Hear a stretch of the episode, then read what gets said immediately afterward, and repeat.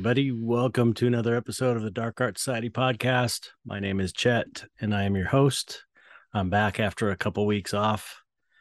I didn't mean to take two weeks off, but I took one week off, and then that turned into two weeks.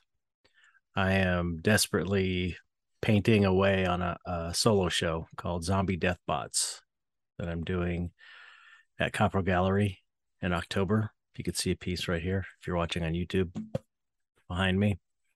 And uh, I just, uh, you remember this show? You remember I was talking about this? How I, am sure I was talking about this on the podcast. How I'm going to start early. I'm going to start six months early, seven months early, eight months early.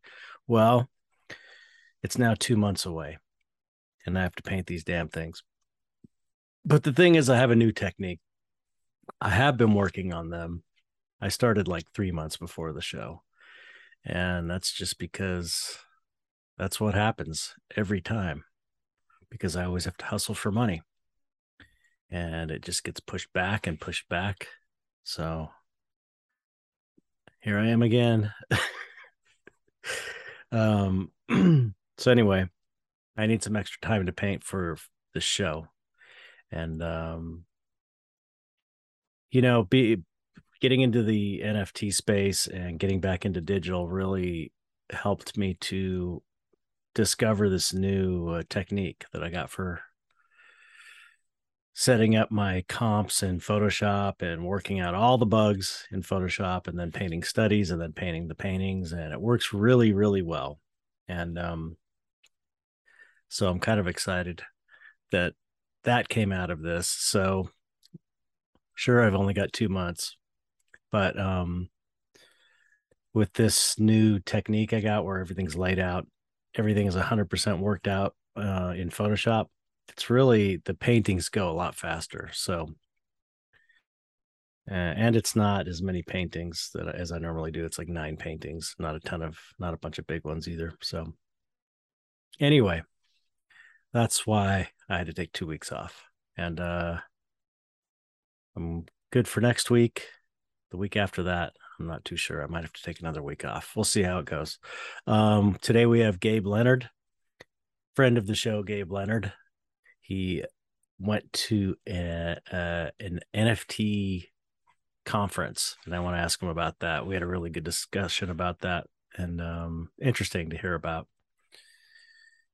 It's you know, NFTs are slowly be, becoming mainstream. The market's terrible right now, so um, I haven't been really doing anything in it, mostly because I'm working on my show, but also because the market's horrible because the economy's horrible. But um, it's still, you know, it's still valid. It's it's you know, and if if you're part of the art world, it's something you got to know about, even if you're not into it, because it's coming into the art world more and more. Big auction houses and fine art blue chip galleries are getting involved and so it's here to stay i think. Anyway had a great discussion. We don't just talk about nfts we talk about a lot of um, just regular art stuff and career art career stuff. It's always fun talking to gabe. So that's coming up. Um our sponsor is skull shop skull shoppy S K U L S H O P P E. If you're watching on YouTube, you can see this cool kid skull I have. I love these skulls. All my skull reference. If you see a painting and it's got skull reference, it's a skull shop skull. Um, if you join at the five dollar and above level, they are giving away a skull a month. And um, I still haven't gotten hold of Jennifer Steck. you have a skull waiting, Jennifer. If you if you um want it, your name was drawn. I guess if you you don't get in touch, maybe we should do another drawing. But um yeah, we'll we'll let's see. Since I took two weeks off, we have to figure it out because I know a few people raised their pledges on Patreon to the five dollar level. I'm sure it was to um try and win a skull. So this July's will likely go deep into August before we do the drawing, I think. Anyway, um if you want to join the Dark Art Society Patreon, um, you can go to patreon.com slash dark art society. You can join for as little as a dollar a month. We have different levels of tiers and um, get your name read on the show like I'm about to do. And um, had quite a few new subscribers. I was surprised. Uh, so yeah, if you want to, and again, if you join at the five dollar and above level, you you get in in, in uh, entered into this little contest to win a skull, and the skulls are awesome. They look totally real. I'm looking at it right now up close. They look absolutely. I've got a real skull over here. I've got a skull shop skull right here, and you literally can't tell the difference. They're really amazing. They're cast from real skulls. Anyway, uh new Patreon subscribers. Okay. Uh I need glasses so bad. Sebastian Barante, Barantes. Thank you. Luke Kraft. Thank you. Oh, uh, uh, Lynn. Thank you, Lynn. Summer Rain. Thank you, Summer. Rich Page. Ian Loam and Phil Worth. Thank you all for supporting the podcast. This is how it happens. This is how it gets done. Um, it's from your contributions. And uh, thank you for doing that because now everybody can listen to it for free because of you all supporting it financially. Um, what else is going on? Um, I know something's been going on. I've been getting into this guy Mitch Horowitz lately. Really cool stuff. I won't say anything beyond that, but um, really great uh, occult manifestation type guy with some really great insights and into this whole st- whole thing. So if you're into that sort of thing, he's really great, really amazing. And um, let's see, that's it. let's get on with the Gabe Leonard interview. It's not a super long one. So it's only just a little over an hour because I got to get back to painting, but I didn't want to leave you hanging for another week. So, all right, here we go with Gabe Leonard. I hope you enjoy it.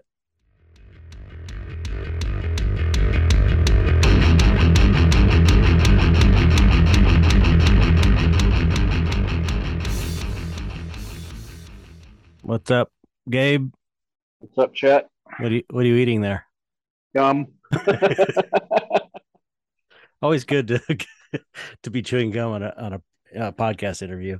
No, fine. no, you, you, Just for you, I was sitting on my desk. I was giving you shit. You, I was giving you shit. You could chew gum on my podcast any day. Oh wow! Thanks, man. Friend of the show, Gabe Leonard. That's that's your title, you know. Friend of the show. As long as he's not chewing gum. so how are you? I didn't bring enough for everybody. That's the problem. Yeah. How's it going? Going good. I'm a little fried and tired, and like I need a vacation. I think at some point. Yeah, I don't think I've had a vacation in ten years. Yeah, I mean, I went camping in January, and that was like the only true vacation I've had in a while. Yeah. I go do stuff, but it's like everything I do involves me drawing or working or thinking about my business, and like I need a a mental break. Yeah. Not like a physical break. It's like I'm always in the studio. I'm sitting here, I'm like I'm just. but then I don't know what I want to, what else I want to do. So. yeah, I know, I know how it is, man. It's like it's such a grind. Uh, it's so it's tough, a grind. So tough.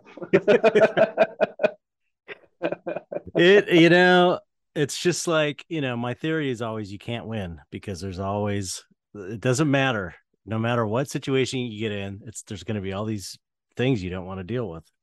It's yeah uh, it's, but i'm not like i'm not complaining though because i know people have got way worse than i do that's for oh yeah, yeah yeah yeah you're talking about the shit sandwich theory. Yeah. Everybody's got a shit sandwich. Yep and mine mine's all right. I'm No, it's chewy right now. You're managing to, to, to get it down. no, that's the problem. It's not going down. It's just like really chewy, you know. that's disgusting. So anyway, well, you went um uh for pe- people who don't know, everybody knows Gabe. Everybody on the sh- who listens to the show knows Gabe. He's one of the great artists of our of our times here. And um he uh it's true, it's true. And uh uh you know, we started doing NFTs around the same time. We kind of got into it at the same time, and now we're uh, experiencing the bear market at the same time.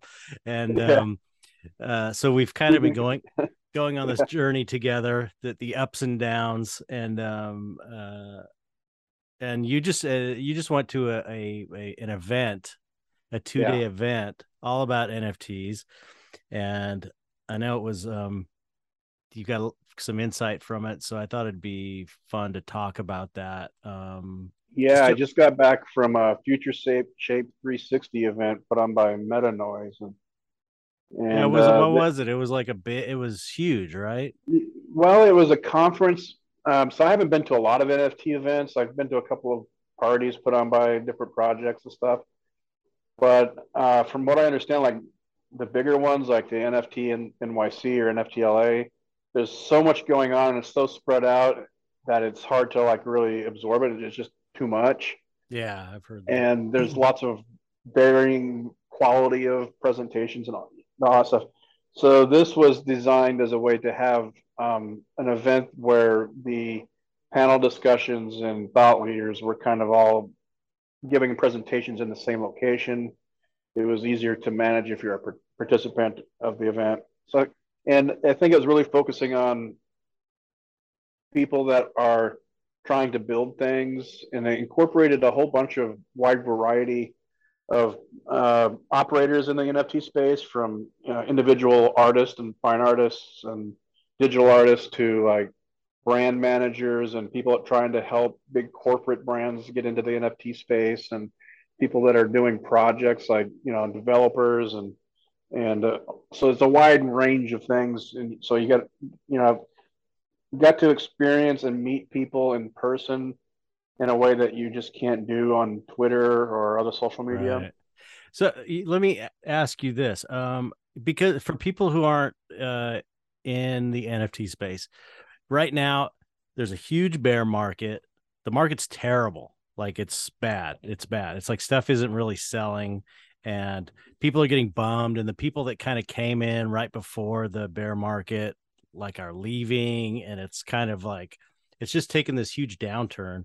Um uh and you know I, i've for me it's always been an extra. It's like one more branch on the tree of a, an art career. It's to, to yeah. use like prints or whatever so i'm not so tied to it but i'm also not as um just having been in it for so you know this amount of time for so long for a whole six months um uh you know i've seen the the the side that people don't like about it which is like the crypto bros and the assholes and the scammers and there's so much yeah. of that so so it's i just want to clarify i'm still really excited about the technology and the potential that it could be used uh, with artwork. Totally into it still but i'm a little more i've come down to earth a little bit more because i've seen all the stuff that i've heard people complain about and it's really disgusting. It's really ugly. It's like some of the people in there are just like you know you would never want to have any kind of connection with them because it's like oh man this is like worse than high school but um but uh well that that's true in like the real world business of art too that and it, yeah it, but it, that's that's more on the i think on the level of the higher level galleries. concentrated it's super concentrated in nft stuff right now mm-hmm. so you you know it's really attracting um you know people that are, savvy business people that see the opportunity for money to be made like anything anytime you are able to create ownership of something new i think there's going to be people coming into that area mm-hmm. to try to sell it to you or to try to buy it and own it and then resell it. So there's there's just a lot of people I think trying to figure out what to do with this right. technology and how to use it. So like uh, if you view NFTs as a tool rather than a um, thing to sell, like a thing the, in and of itself. The, yeah, the problem that it's that it addressed for digital artists was it now allows them to sell their digital art with a proof of ownership, right? So it, right. it basically you're in you're creating a, in, uh, for lack of a better word, encrypted to- token that is recognizable and unique, and you're able to um, take your art and make it unique by putting like a serial number or a stamp on it somehow. Mm-hmm. And then, you know, of course, you could take a photograph of that and, you know, you can copy and paste it somewhere. But you know, you could take a photograph of my painting on a wall and put it online too, so it doesn't stop people from doing that sort of thing. Right. Um, I, I, so it's what I what I was getting at is it gives it gives digital artists who are people that are just solely digital a way to monetize their art without having to you know, like work for game companies or work for uh, studios or other people that are using digital art for bigger projects. That's right. kind of where I see the initial problem solving that it has. Yeah, absolutely. Um, I so I, I wanted to start off with one thing I I because I talked to you for a few minutes earlier about this um convention or whatever con- conference, and uh I was wondering what the vibe was at the place since you know the, since the market's so bad right now. Was there like were people still like hyped or were people yeah like, people bumming? are excited. I mean the people that are going to an event like this are people that are that are in it for reasons outside of the money. Right. And not everybody is like people you know you say call it we always use it's kind of a weird thing. We are always using like banking terms for this business Mm-hmm. But so uh, the people that are in it, not everybody is not making money. There's people still selling stuff and right. still happening. So it's there's there's a few types of people that I see, you know, in, a, in an event like this. One, it's like the just a regular artist, you know, like digital artist or traditional artist, whatever. That they they make art, right? Mm-hmm. Right. They're not trying to like, you know, solve any other problem other than trying to sustain themselves with their art right. and put their art out into the world, right? Then there are um, business people who are looking for ways to do startup businesses, and I there's a couple of things they're doing. One of it it seems like sometimes it seems like they're coming in with a logo and then trying to figure out a business around it. Right.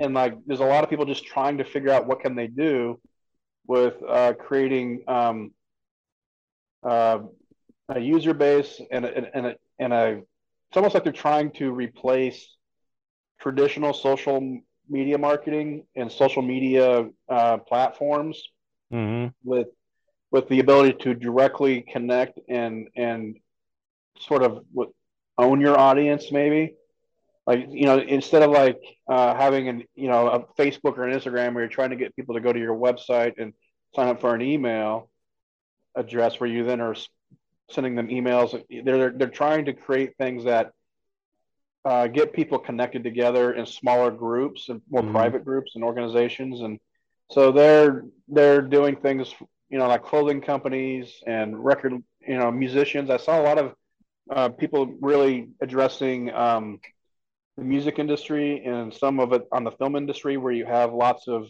complicated uh, intellectual property entanglements with lots of people involved in a project so like mm-hmm. if you're producing music and records you have you know writers different musicians producers then you have the labels and, and, and stuff that inject a lot of money so you can produce that stuff uh, and so they're really looking at the technology of blockchain and, and nfts as a way of turning that distribution model upside down. Right. So, like they'll make music and then they won't be able, they can't send it out to their fans or do anything with it because the labels own the music, the rights to it, and the ability to distribute it. And if they don't see a way to, you know, to make money, or if they start getting greedy and demand too much money, they can kill projects. They can kill your connection with your with your collectors and your audience. And so there's like there's sort of a, a barrier but without them, you are just a guy in your basement making your music. And right. with them, you get on a stage, but then you can't, then in the background, connect with your audience, uh, send them music, drop a music, let them use your music for things, all that kind of stuff. So this is allowing for that. by, for example, for music, uh, there was a guy talking about how he created a beat, he put it on his Discord, and and anybody who bought the NFT could use that beat, make a beat to go, make something to go with it. Hmm. But they would have to go in the Discord and submit it, and it got voted on, and the best ones would get passed on, and so they, they're using us to build and, and, and create things in, in more of a collaborative way Yeah, that- artists. that to me that's like the exciting and interesting thing about this technology is stuff like that it's like it's not when you know some idiot just makes like a different version of an ape that that's Yeah. or, or a different version of a pfp project that's like oh we got to do it like an ape because that that made a lot of money. It's like that is like the worst shit ever. That's like you know that's like working in the movie business where they where they don't allow real inspiration and creativity because it's all based on what has sold in the past. It the yeah, stuff that's, that's, ex- the, bu- yeah, that's the- the, business and people coming in and seeing Right, what's already working right, and just right. to repeat it. but but the thing about yeah. you know but the thing about any gr- big successful project is that um generally you know the ones that come kind of up from nowhere are, are they don't you know they're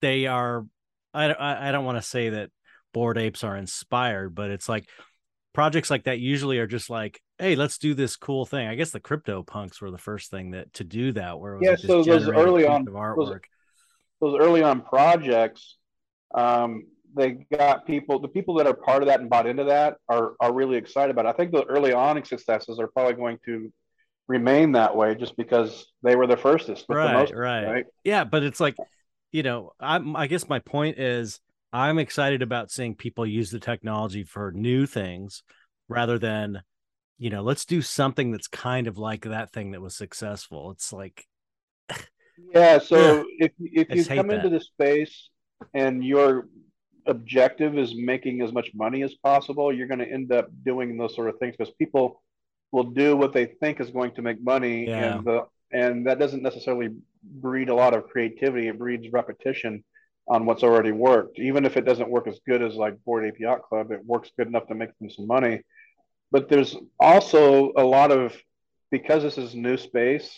Uh, in business in finance and there's no regulation it creates a lot of room for charlatans to come in mhm. hype men to, you know performers and actors and and people just full of hot air to come in and blow a bunch of smoke up your ass yeah there's plenty of Um, those yeah so it's it's rife with a lot of that. There are really uh, some a number of really smart and creative people on in every aspect of the space i think. Hmm um, I think it's when you start meeting people in person, it's, it starts to become apparent who the people that are a lot of hot air and not a lot of substance are because yeah.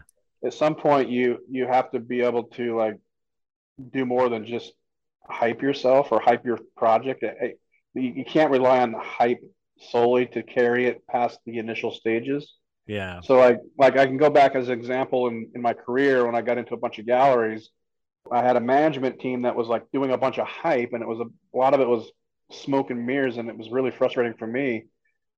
But the thing is, is if your work doesn't start selling, you know, you have to deliver the, the artwork it has to deliver whatever you're whatever you're bringing to the market has to sustain itself. And if it can't do it on its own merits, eventually the yeah the, uh, the the story and the hype and the uh, mystique and all that stuff starts to sort of fade and dissipate away. So it, it might take time for that to happen, but I think you're going to see more and more of that happen as you know people start complaining about rug pulls, which is basically people starting a project, getting a bunch of money, and then just vanishing with the money. hmm There's you know because there's nobody holding anybody to account and that kind of thing. We're all sort of policing ourselves.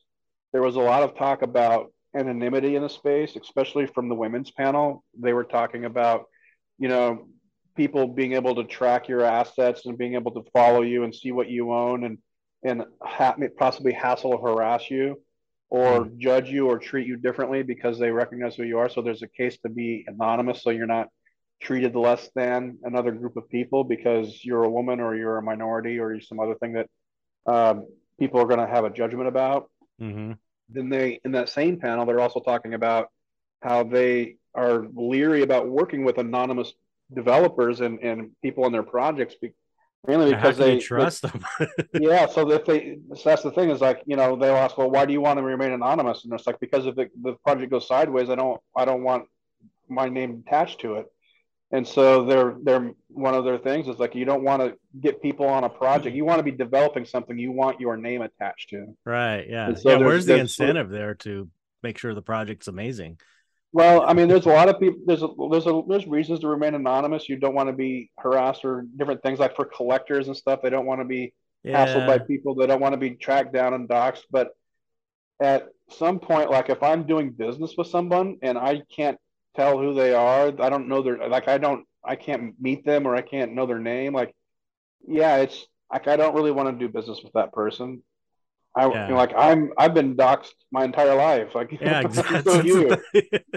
exactly. That's why it was it was weird to come into the space and see all these people under like pseudonyms, and Pseudonyms. and uh no no way of kind of like looking them up beyond that and i just have always taken the exact opposite approach with my careers more like Yeah. i'm totally out there and it's just a different approach but i mean i understand um that's the first thing i asked in a in a in a group thread of dark artists on twitter about why is everyone so hung up on anonymity? And and the first person to say something was a woman female artist that said you know she doesn't want to get hassled by creepy dudes you know? It's like, yeah and okay, that's, that- that's, that's a real good reason. legitimate reason yeah. Yeah I, th- I think there are circumstances in which it's good to, you know, there's a good argument to remain anonymous. But when you're working on a project and asking people for money, I think that's probably not the, the time to be Yeah, doing it. yeah you know. right Or when you're when you've when you're doing things which has lots of influence and impact on other people's lives, and you can't held be held accountable because you're anonymous for what you do or say in a space. Right. I think that's you know something to think about too. yeah so how was the i mean you know how how was the how was it? How was the whole show? Did you did you come back feeling like good about things or yeah I came, well, I came i was you know it, it gave me a much broader sense of what's going on in crypto and nft stuff. And i you know i, I see that there's a lot of compelling uses for the technology. Uh, I- it was actually reaffirming in a lot of the things i've been talking about with like um, you know I, we've talked about the sort of language around crypto and nfts is too inaccessible and too confusing to people mm-hmm, and there was a lot of talk. So there's a lot of talk about like even stop using the word NFT. You know, so like I've been looking at ways to use these this technology to create my certificates of authenticity for prints and originals, yeah and great idea basically replacing my paper certificates with digital certificates, yeah. uh, which could which will which would be used to prove that you purchased something that you own that thing and uh, when it happened that you got it from me and then it could be used like for insurance purposes so to speak like so your Mhm. house burned down you would have a digital record on a global ledger that shows that you they own this piece and it, right. they can verify with me if they need to like so it's verifiable. Yeah. Um, yeah. so there's that and it's uh there was another thing i was going to say but now i can't remember what was it? No uh, uh there was some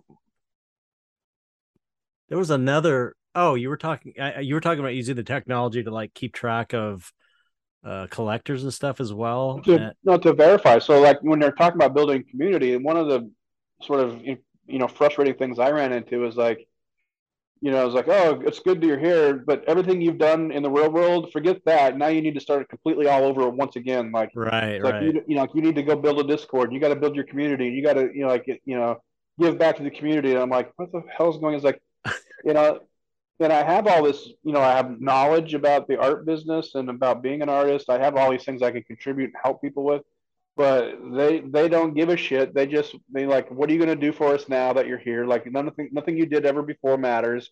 This is all completely new. And so that became frustrating. And i realized i already have a community. I have people who have collected my work. Hmm and so instead of like trying to sell NFTs to people in a space who are trying to speculate and and then like they want to buy them from me cheap so when mainstream comes in they can turn around and flip it to my existing collectors i decided i would mint nfts on a on a, on a more eco-friendly chain and then start giving them away to my present collectors from the past 20 some years. Mm. And basically reaching out to people again and giving them something for free, which because they've already put money in my hand by by by buying my artwork. They helped me when I was super struggling and you know selling in the street.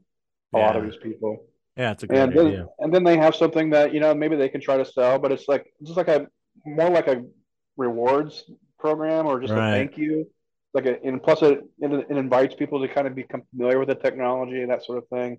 They don't have to risk anything. All they have to do is download a, an a, an app on their phone to, to, to have it. So I made it incredibly easy for people to get NFTs from me hmm if they've already bought my work for you know, for example. So basically i'm using it as a way of verifying my collector base. So like if you have one of these tokens you are verified on the blockchain as being a collector of my work. So it's like a prosperity or you know like a historical archive or documentation.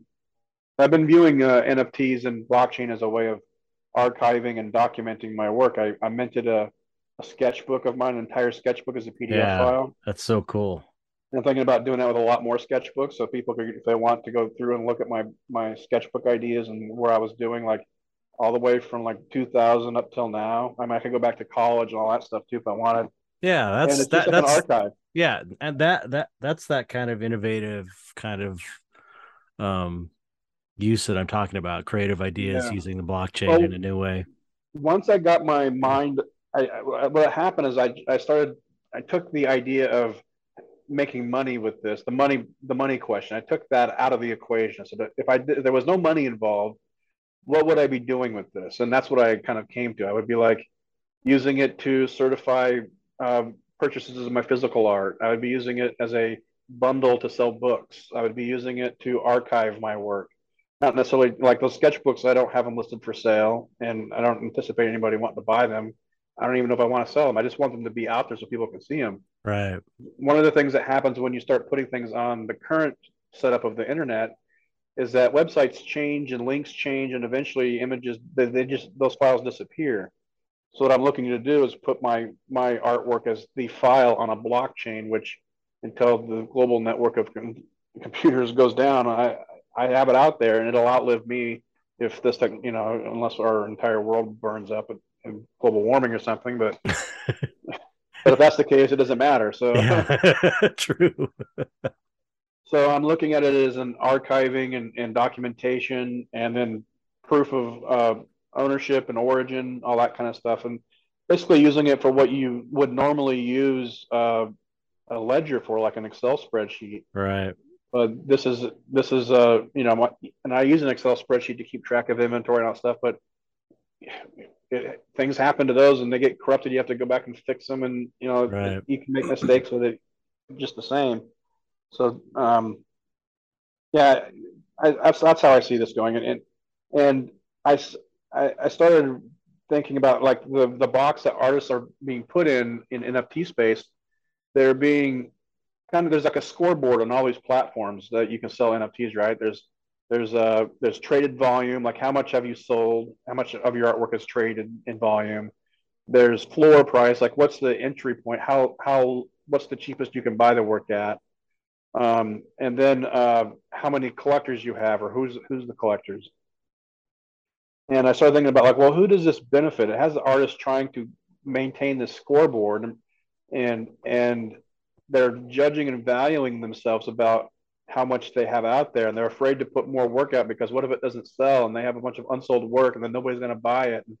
So they, they're but they're they're trapping themselves into this weird box, and I don't think any of that matters, to be honest. Well, I- I yeah. think- I- well, that's kind of what you were saying too about how it felt like a lot of when you were talking earlier. A lot of people are like, "We have this technology. What do we do with it?"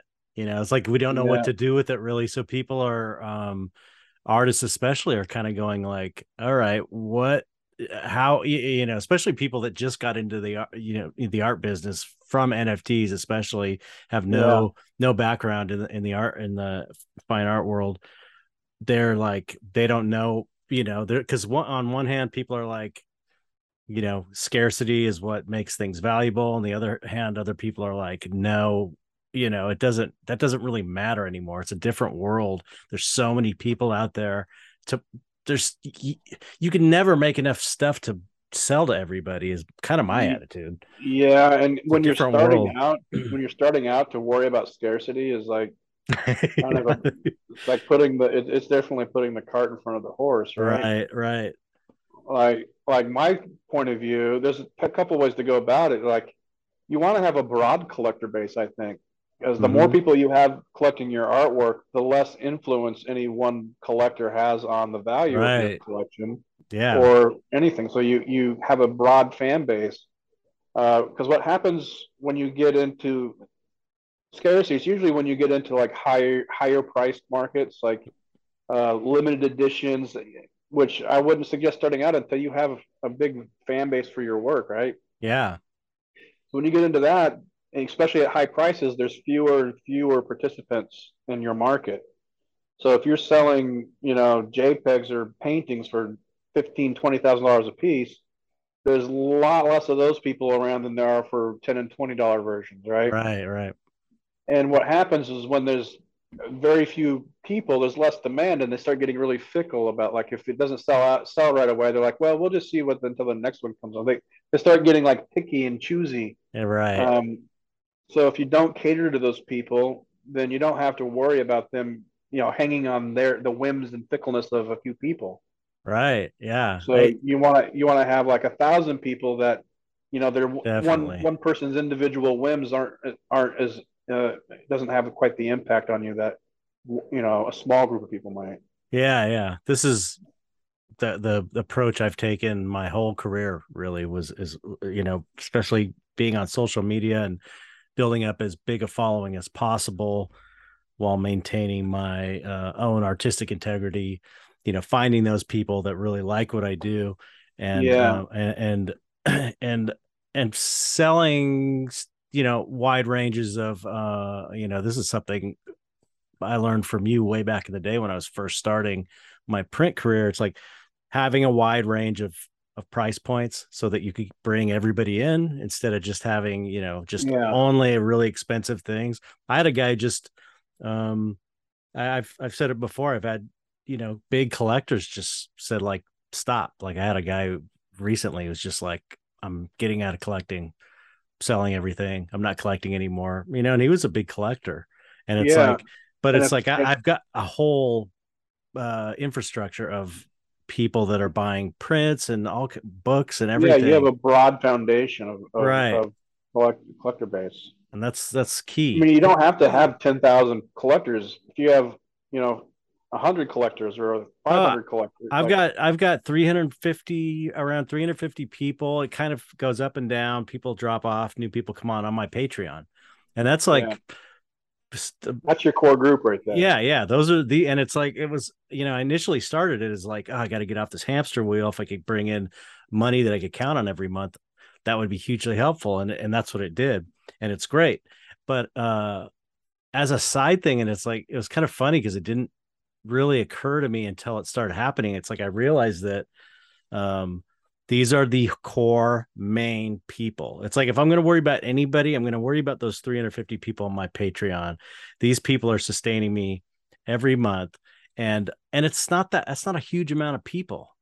350 people. It's like yeah. it's 350 people that really are into what I do, though. You know what I mean? Know, compared to like the 120,000 followers you have on Instagram, right? Yeah, yeah, exactly. What where it's like, you know, I'm getting way the, more from the 350 people on Patreon than I am from the 120,000 people, casual people on Instagram. Well, that's that's the problem with every venue and every platform is they eventually change and become harder and harder to operate in. Yeah, everybody's complaining about Instagram right now. Every yeah. artist I know. Yeah, and you know the same thing with Facebook. It was MySpace, and then and YouTube, and then and... even even on even the venues I sold in real life, they they change and they they they usually they deteriorate mm-hmm. by change. You know, like because that that's the nature of the world is entropy and things. Unless you're putting lots more energy into something, they don't just get better, right? Right they they fall apart and and degrade over time. So that's what's going like with what's going on in the NFT space. Like I don't talk in terms of bear and bull market. I, I phrase it as the tourists have gone home. It's like September's rolled around and summer's over, and everybody went back to school and you're still out on the sidewalk and wondering what's going to happen yeah and and and the solution i found at that time was to go to where people are and sell there and at the time i went to started going to college campuses and selling to students oh then that's when you really started making money right that's when you well that's when i was able well i was able to do it year round and then it, then it didn't matter what time of the year it was there was no bear and bull market there there there was always sort of cycles but i wasn't like you know, killing it for a few months and then just like tumbleweeds and starving to death for the rest of the year. You know, right. you got to figure out how to, how to, how to, where, where to go with your work year round. Right. Uh, the internet's there year round, but the reason there's a bear market in crypto is because it's a bunch of Charles Schwab motherfuckers trying to come in and, and make money. you know, right, right. So they, they, think they're Charles Schwab, and they're not. They're like, uh, they're just. A lot of them are young young people who uh, found something new and they they got lucky. They bought into product. They made a lot of money and and you know they they're not business people. They don't know what they're doing. Not not a, all not all of them. Some of them yeah. really know what they're doing, but but there's a lot of people that just they looked into it. There's a lot of artists that I think that have been artists all their life, but they've never had the opportunity to make money with it.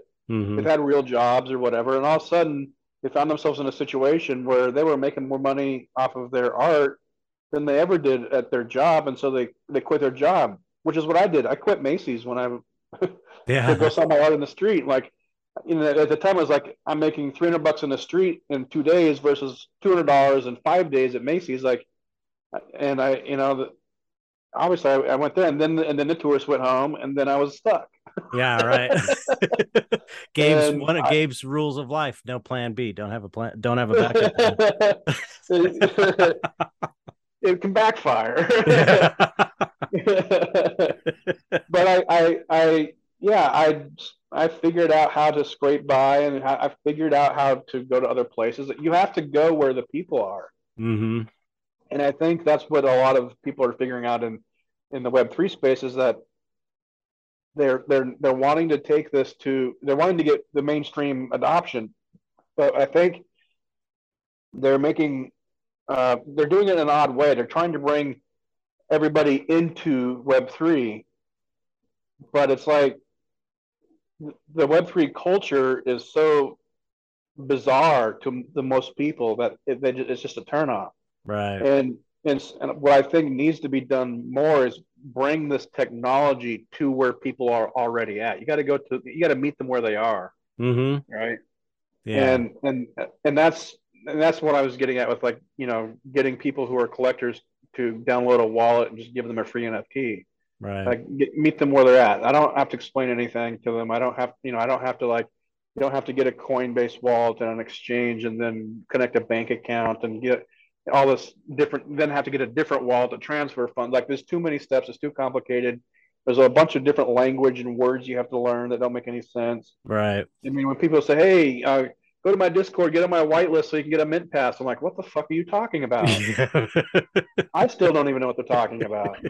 and I'm like, I'm one of the, I'm, I'm barely like hip enough to understand like some of this stuff that they're doing and it's taken me eight months to fix like plus all the all the time we spent last year just learning about crypto right right they're not meeting people in in in in their in their understanding like they, they need right. to speak a language that people understand and i think there's a lot of push uh, in the in the in the space for doing that to help make it accessible they're also really trying to figure out how to make this run in the background so it can be as simple as like using your Apple Pay at a, at a gas station to buy a Diet Coke or something. It's got to be that simple. Right. But it has to be trustworthy. Like it took a long a long time to build a, a, a system that people would trust with their credit cards on their phone, right? Right.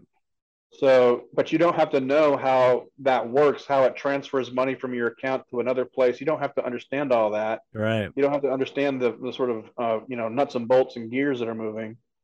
And right now, uh, that's what everybody in the space right now is, you know, kind of a techie. They have you have to have some sort of technical understanding and and and knowledge. Uh, there's you know I think the people that are doing well or there's a couple types of people that are doing really well in the space.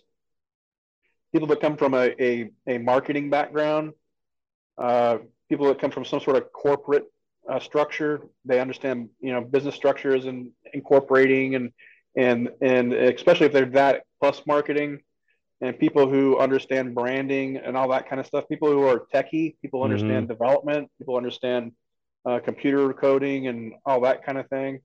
Um, people who work in, in, in, artists who work digitally, those people are, are trans, you know, are translating easily into this more easily into the space than most artists. Like there's not a lot of traditional physical artists in the space. Those are they're they're they're there, but most of most of the artists I think are digital. Mm-hmm. There's not a lot of focus I think from people in the space on traditional artists because they're so focused on what everything's digital. They they they don't I don't think see the value in what traditional artists have to bring to the table. Um, that's just the sense I'm, I'm getting so far. Yeah. Yeah. I, um, uh, yeah, I, I, I feel like, uh, um, I don't know, but for, for me, my perspective on it has been from the beginning. It's like, it's an opportunity for me to get back into my digital art. And, um, it, you know, from, from a, it's, it's, you know, cause like I've always said in how it is, you know how it is as an artist. It's like you always got to make money, or at least I I have to always make money, and it's just the way things are right now, which I hope yeah. to change soon. But um, you know, so I can't just play around with digital stuff because it's fun. You know, it's like it's got to somehow make some money somehow. Like if I make a print of the image or whatever. But um, so for me, it's like the primary excitement is um oh i have i have a reason to do digital art again and it's and it's cool because it's sort of sparked my interest in it i, I used um I w- it inspired me to do digital mock-ups of these paintings i'm working on right now which yeah. was really like just changed my whole technique my painting technique which is cool um but uh so from that respect i kind of fit in with them to some degree you know with yeah. and, and it's like there's a place for that aspect of my work but at the same time it's like um i mean i see that i see digital getting preferential treatment and it's like and and i'm also like yeah they they've suffered for so long not having any way to monetize their work. I think it's yeah. really cool. But on the other hand it's like you know i think generally speaking the traditional people are creating the best work. Um not well, it, absolute not absolutely true but but a lot of the traditional artists are like doing really amazing shit yeah i don't know that they're you know traditional artists are doing better work because there's really fantastic digital art. But yeah that's digital, true that's true. but the, the, digital artists aren't don't have as much uh, knowledge or skill base in it is the business of selling their art as fine art or being a being a fine artist and making the art for yourself that you then sell. I think that's where people like us come in with that sort of knowledge base that we have to offer and share to people. But I feel like a lot of times there's so much sort of like um, discounting or or wanting to look at traditional art as being irrelevant, like a relic, and not not not uh, um, relevant to the current situation. Mm-hmm. I think I think they're missing a lot of opportunity because like when I'm talking to these artists. And I was there's some artists at the at the show, and I'm talking to them about like ideas about what to do next. You know, because they've quit their job and now the now now there's no sales, and they're like, what do I do? Like, I, you know, like, and some of the things I tell them, it's like they've never even occurred to them to do these things, like you know, going out into the public and making your art a spectacle in public somehow, and then giving away your QR codes and just like you have to get in front of people. You have to go you know forget and, and then and then you have the digital you know you bring the nft stuff in, into the into the mix after you get people excited about your artwork but you have to focus on the the, the art yeah right? yeah yeah that's and i mean getting it in front of people in a real way like there's it's so easy to access anything you want to through your phone that people don't value it as much right when they see it in person just it's the same thing of going to this event it's way more impactful than just trying to meet people on Twitter. Like the the in per the bandwidth of in person interactions and physical real world experiences is going to dwarf any sort of like digital VR thing. Like, like I love VR because I can go on a space state, the space station, and look at Earth, you know, and mm-hmm. it's mind blowing. But I, if I was able to go there in reality, it would still be way more than any VR could do, right? Right. And and go back to your point, like for me, I got a, v, a, a VR headset like a year or so ago, and it was like, holy cow, I got to learn digital art. I want to bring this experience of my art to people. And, and through the pandemic, I started getting into 3D modeling to make references for paintings and different things. And so I've been, you know, making all kinds, learning all kinds of digital art stuff and incorporating it into my normal process. And it does, it streamlines a lot of things where I, I'm stuck on a painting, I can't figure out what to do, where normally I would stare at it for hours or days until a solution occurred to me. Now I can take a photo of it with an iPad and go into Procreate and actually draw on top of the painting and change things around and yeah. figure out what I need to fix. And like, oh, and then I have a plan. Then I go to my painting. So right. it, it, makes things a lot more efficient in in the work, you know, in, in producing your artwork. But you know, so I'm not so concerned with how to make money on digital art right yet. I'm I'm using the tool of digital art to help me produce my physical art.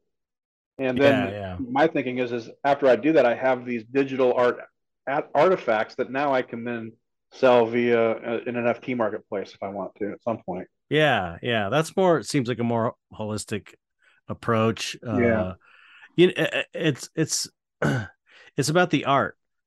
That's it's like this well, for people the, like us. It is. Yeah. You know, for these for these projects, it's not about the art. The art is like a logo or or a brand cover. It, it's like the art is like secondary. I mean, people like the art, but they're not they're not thinking yeah, about art like we're yeah. thinking. They're thinking about art like the how cool the graphics are in a game.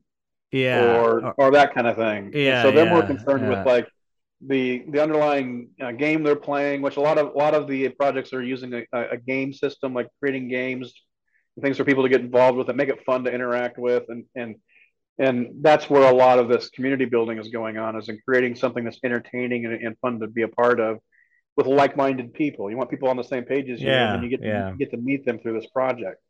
Yeah you I get, to wear the t-shirts and you get to go out and he's like hey we all got the same stickers. Right and, it's that community you know, community thing you know you have to remember a lot of these guys that were buying into the Bored Ape Yacht Clubs they, they didn't have any money. They were like living in you know you know in a, in a small apartment you know kind of broke working shit jobs and they and but they were into tech and they were into crypto and all of a sudden this thing came out and it blew up and they're all riding this wave together. So they're like a like a like a family you know right, they they right. you know they don't know each other everybody and then they got celebrities coming in and buying into their projects so they're they're like they're connecting and, and, and being related to in a way they, they haven't experienced and, and with an opportunity in a new in a new sort of technology. And so they're super excited and the people that have been in it for a long time, they aren't quite as fazed by the, the downturn in crypto right now. Like they've been through it before. Yeah, and exactly.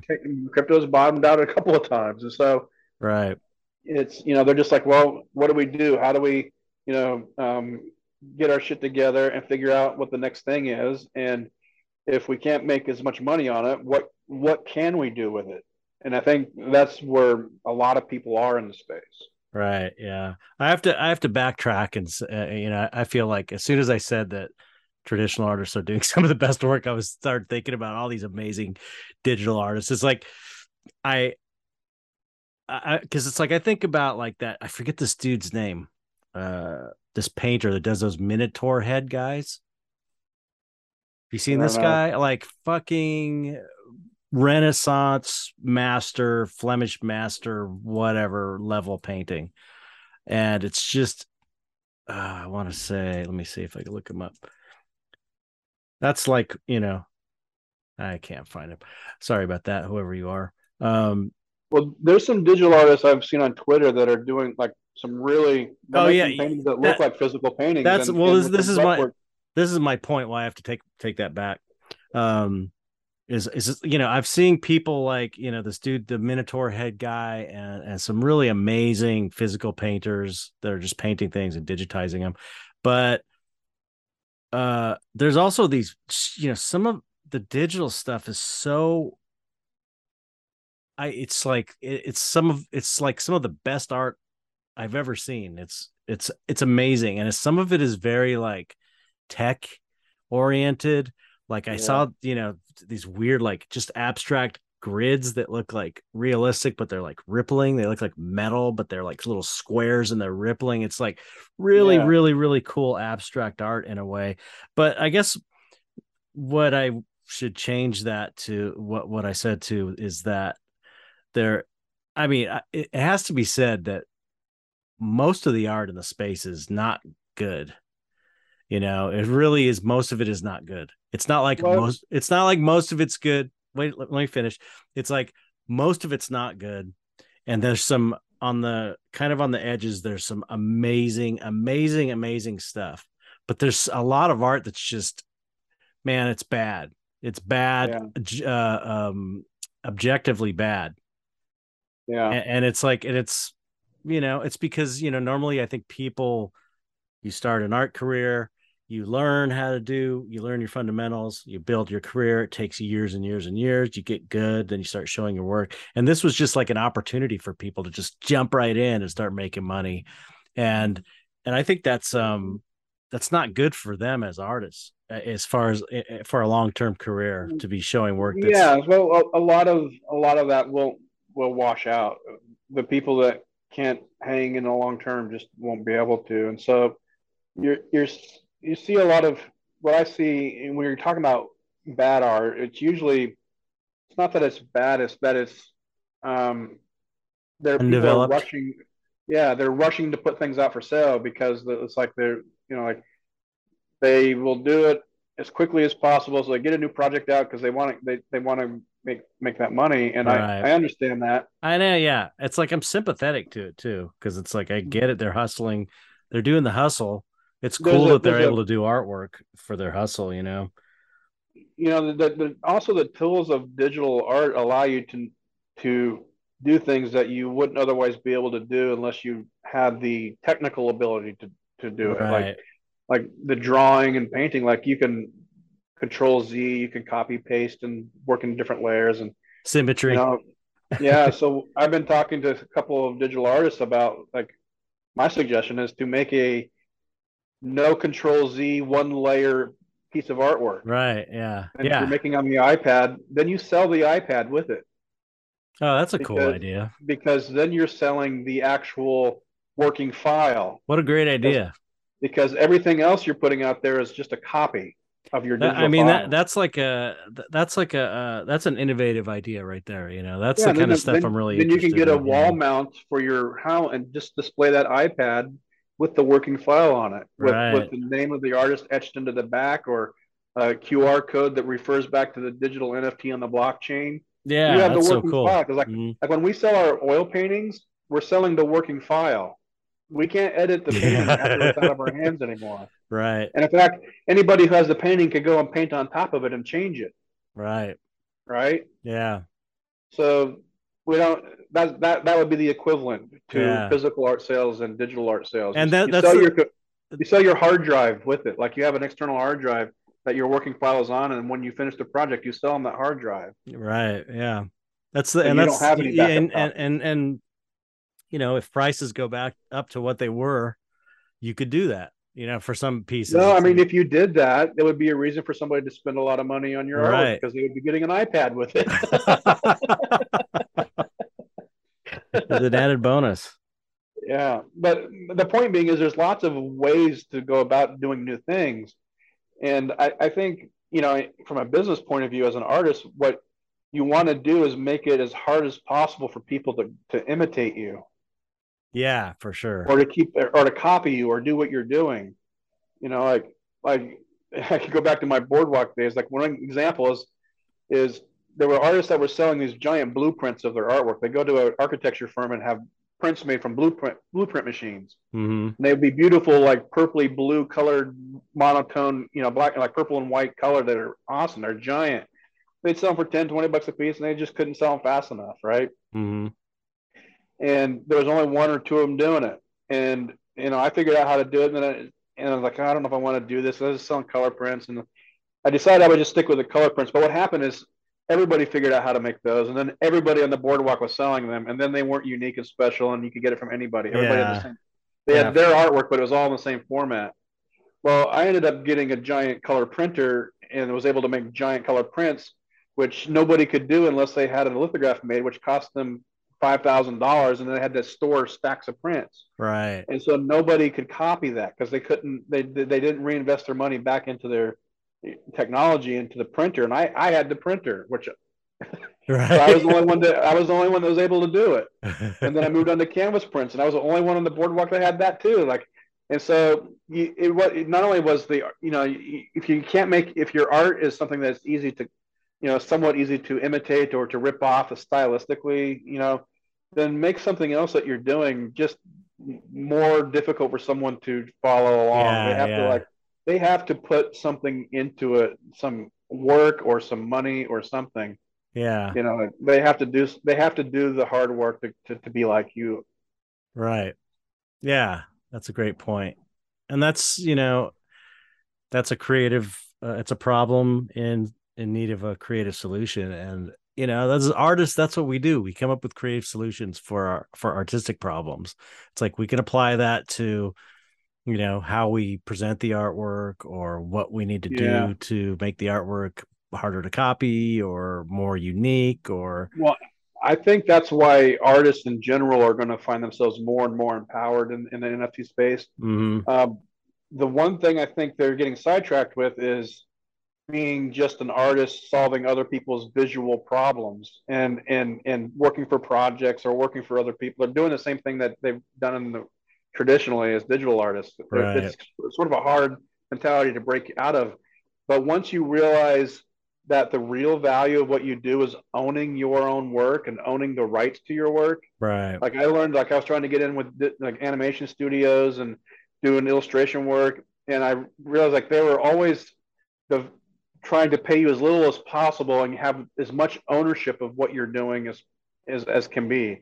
Like they want to own it all in perpetuity through the universe and every Yeah. new developed technology ever invented. Fuck that. So if I own the artwork, then they they then that's where that's then I can do that with my own artwork. I can then make money off the rights to my work by not giving that away or letting somebody else have the rights to it. So that's that's one thing that I think. The other thing is like as artists, I think that generally what artists do is solve problems. They solve them visually or creatively, but but that comes to any other problem. You use your creativity to solve issues that are going on in your life, and I think um, as artists become more aware of themselves in the space, they're going to quit selling NFTs so much and use them and be more selective about how they sell them, not worry about, you know, what the investors are worried about. You know, like we don't, we're not concerned about nervous investors. Right. Like you want people to invest in what you're doing, but they, but what they're doing is they're buying into your journey and you're bringing them along with you. So when you succeed, they succeed with you, and they're they got these tokens. You're rewarding them with things. It could be access to, you know, like be giving them merchandise and stickers. You know, like we all give back to the people who are, are collecting from us one way or another. Mm-hmm. You know, like you know, like Kickstarter. It's like raising Kickstarter pro- projects where people who come in are, are really about what you're doing will buy into your project and they get a better deal and they get you know the people who got your book for example got a way more of a book than they than somebody who waited till the book was published you know Right. Right. so they got a way better deal than if they would Yeah. have waited until it was published so they That's get for they damn get sure. you know early access and plus you know the people who are going to your patreon have access to you and your knowledge and can talk to you and and and you know you can't have 5000 people emailing you all the time so you have to have some way of sort of setting a standard of of accessibility so that you you're you're talking to the people who really care about what you're doing Right. and and right now i mean creating a monetary system is a way of creating that i guess but you know you don't have to like like you don't have to make that some sort of an expensive hurdle like Yeah, a dollar a a, do- month yeah, you a- follow what you're doing Yeah. A dollar. It's like it's just Yeah. there just needs to be some kind of barrier to keep. so you could use this to do what patreon is doing but without the patreon taking any cut from what you're doing because you would be able to do it all on your own through a token Right. Yeah. and then and then people could trade those tokens. You could sell those tokens and have a certain amount of them, and then if somebody wanted to buy into your program, somebody wanted to like get you know sell it, they could you know buy and sell those tokens, not to make money, but just to like transfer access to you know transfer uh, whatever it is that they're that they're that you're offering. Right. Yeah, there's so many. I mean, we're- it's that's one, one thing that that what that, that they always say is we're still early and i do think it's true it's like the technology's way early i wanted to ask you too about um making uh sell selling uh um selling your work for crypto like online Yeah. you you, you are you're thinking about somehow If somebody wants to pay with crypto, I'll accept it because you don't have to like if so it doesn't matter if crypto's down right now. I would just sell it in in whatever the value of the dollar is to the crypto. Right. Like so say it's Ethereum and I have a painting for four thousand dollars and crypto's at let's say Ethereum's at a thousand bucks, it's like a fifteen hundred or so. anyway. So it's four ETH, right? Well, Right. I cash that out, I have my four thousand bucks. right yeah or I can keep it and maybe it goes up or goes down. I don't know. But the the risk in selling in crypt, crypto isn't isn't too much of a deal to me. It's just right now it's a cumbersome because you have to cash it out and, It- and the, whatever trans, transfer fees. but that's not right that, yeah that that wouldn't prohibit. That's not enough to prohibit me. yeah no i want to do it man i want to do it i i want to But right now people are would rather have the token than the art. It's like they would rather yeah true it's the same thing with money. Pe- people focus on the money rather than what the money represents and what it does. You know, like, like, like you, you. There's Alan Watts talks about this a lot. Actually, he's like, Yeah. you focus on, you go to the restaurant Eat and you're and you're and you eat the menu instead of the food, all right or you go to the grocery store and you buy a bunch of groceries and then you're worried because you don't have any of the money left, but you have a cart full of groceries, which is what you needed. It's like right right the, the money is a measure of economic uh, potential. It's it's not the objective. I mean, money sitting in a bank collect it doesn't do is like does nobody good. right Just sitting there doing nothing. The the purpose of money is to facilitate transactions. right It's the same thing with with the with the blockchain. It's there to record and authenticate transactions, and then to automate complicated transactions through smart contracts. That's the purpose of it. It isn't to yeah well the, the value of the token Yeah. more expensive. I mean, if if what they're doing is trying to maintain their their wealth instead of trying to build or facilitate something, like I mean, I, I get having the need to have some money to, you know, keep your bills paid, and but after a certain point, I mean, what do you need hordes of money for? yeah I mean, I don't. I mean, maybe people are like, well, I got to pass it down to my kids. I'm like, well, you know, I don't have any kids, but fuck your kids. Let them work for themselves. Let them figure it out.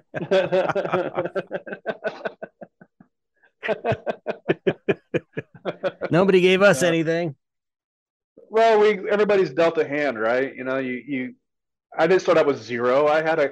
I came out to California with a car and some clothes and some artwork and a supportive family in the in the, you know back home that you know they were rooting for me. So I, I didn't come out here destitute. Yeah but I, I, I, I didn't, I didn't come out here with you know somebody buying me a house either, or, or you know help, you know getting me an apartment and paying my bills. Like my, my, my family didn't pay my bills for me. I, I, I don't know if they even would. Have they might have if I asked them, but I wouldn't. It's like I, I'm the kind of person that doesn't like to owe anybody money. I don't like to mm-hmm. owe. I don't want people. Not that I don't want to owe people. I don't like having things held above my head yeah you know, like the sort of like, well, we paid for this, we paid for that. What are you doing with it? You know, like Mhm. they, they couldn't say shit about me, you know, struggling on the boardwalk because they didn't pay for my education. They didn't pay for my, they're not paying my rent. right So they don't get no say. They can come, they can say, well, I wish you were doing something different, but that's all they had to say. So I, I owned what I, you know, you have to own what you do. yeah I mean, you don't have to, but I prefer to. yeah I, I don't like being at the mercy of or at you know like obligate. I don't like being obligated to other people for things. right yeah it's uh, i've had it happen to me before it's terrible um someone holding something over your head like that uh Yeah. it's you know it's not good um well uh i don't know where do you see this going where do you see this all going gabe oh i wanted to say this one thing before before we do that because we got to wrap it up Yeah. because i know you got work to do and stuff but um uh yeah the the nft thing was kind of a fluke You know, it was like it was the it was it wasn't like okay, we have this technology and now we're going to give the first use case for it. I think the NFT people started just doing it and then it took off and it was like the first time the first use case as far as I know for for blockchain or NFTs. And yeah. um so you know, it was kind of an unexpected weird thing. Yeah. Um, but uh yeah, and it's like there's all these other things that can be used for. It hasn't been tried yet, like you know, groceries being or you know, uh, uh consumer items well, being tracked while they're traveling in trucks and stuff well, like that. And, it's it's going to be used to control and own your data, so like Facebook doesn't own it. You will you will have control over how your identity is used and, and sold. And that's a they cool won't be able to yeah. they won't be able to sell it because you will own the you will own all that information. It's going to put that back in people's hands. That's kind of how i see the broader use of it. Mm-hmm. but like if you look at the way generally like things happen like in a say it's in a like a shitty neighborhood somewhere first the artists discover it, start making art studios and start making art and take over, making it a cool place. Then restaurants move in. Yeah. And, and then rich people who want to be artists move in and kick out the artists because they can pay more rent. Yeah. And then people see that. Then uh, developers come in and tear down those buildings and build new apartments and luxury condos. Then it gets really and, expensive and yeah. And so the artists are the to... first ones in, and they're the first ones squeezed out too.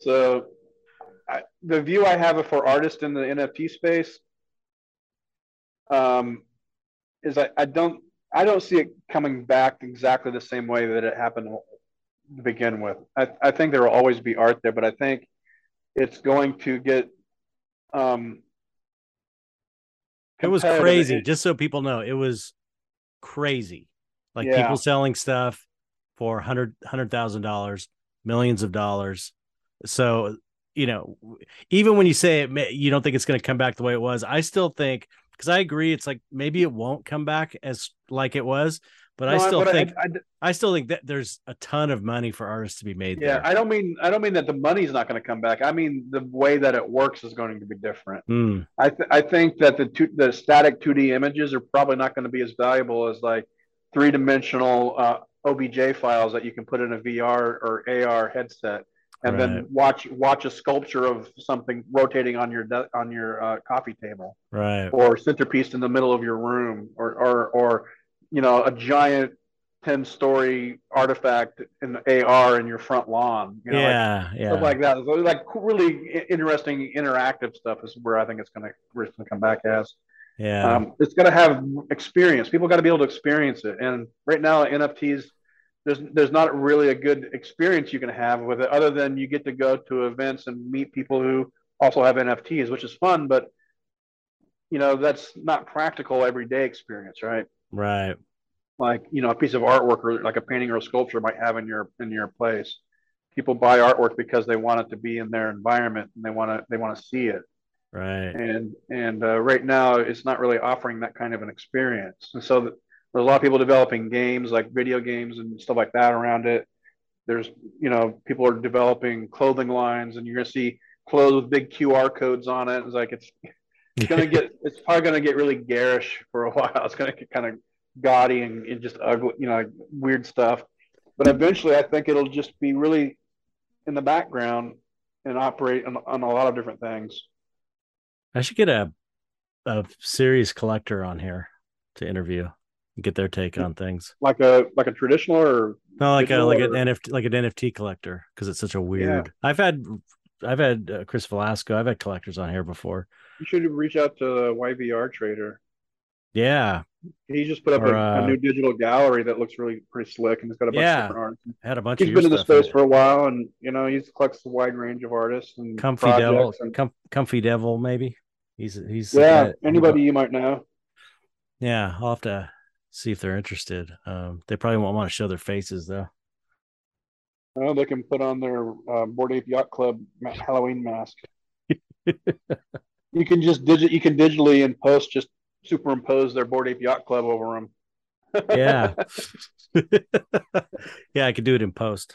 I'm surprised they're not doing that. They're not making digital avatars of their of their uh, of those projects so that they can superimpose them in in uh, you know live chats or video. I'm chats. sure somebody. I'm sure somebody's doing it. I'm sure it's being done someplace. Yeah.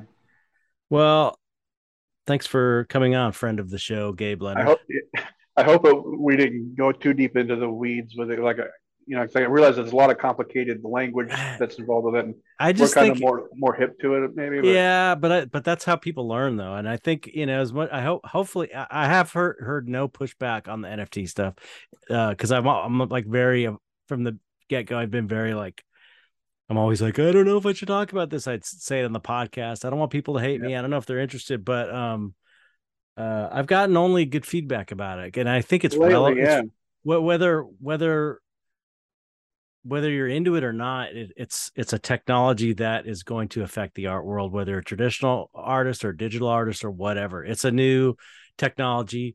Big galleries you know big mainstream galleries like uh christie's and stuff they're all they have nfts it's well, part broad, it's part, it's part of the broadly what it's doing. part yeah, of the broadly what it's doing is it's turning distribution models on their head for for like uh, music and videos and art. It's turning those distribution. It's, it's giving it's empowering creators to get more credit and more value out of what they actually create right rather than being squeezed at the bottom and getting nothing and creating all the value and all the what they're creating is the product which is what is making all the money and they're getting paid the least in a lot of situations it's going to be able to turn that Yeah. around quite a bit it's changing the power dynamics yeah i mean which I, I can see that in, in my business what i'm doing already like nobody's doing nfts in the gallery scenes that i'm working with but i can see that the overall power dynamics are sh- shifting and artists are not even lining up to get in galleries which means galleries don't have a bunch of people to go to as much as they used to. Right. Um, although with a lot of digital art coming into the scene there's going to be a whole new tranche of artists that they could help facilitate and distribute their artwork yeah so yeah, don't know. distribution models are going to change. The ownership of your information, like that's why I say own your artwork and own your data. That's what it's going to facilitate quite a bit. yeah My in my view.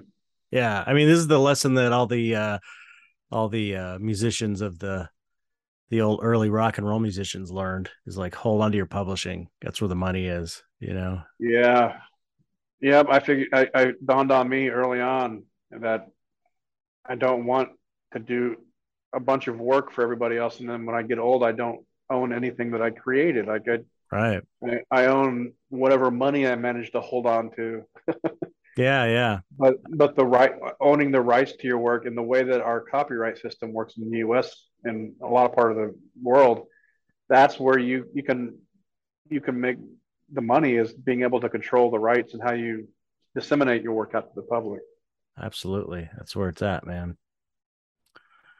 Well, right, i'm gonna put my gum back in my mouth then okay, sorry. I didn't mean I, I really was just joking. You could have chewed. You could have chewed. You weren't li- you weren't you're not a loud chewer. yeah, I couldn't even hear that. All right. Well, thanks, Gabe. It was great All to talk to you as always. Yep. Friend of the show comes on periodically. that means that um, you know, we're the Dark Art Society podcast is a big deal now because we have a a friend of the show, a regular who comes on from time to time. You'll have I'm to like do Ed, I'm like Ed McMahon that shows up on the night show. yeah, you'll have to do like guest hosting when I'm out of town. Except I'm never out of town. you want to lose subscribers? All right. Well, thanks. Don't hang out. Right. Say, say goodbye, audience. Goodbye, audience.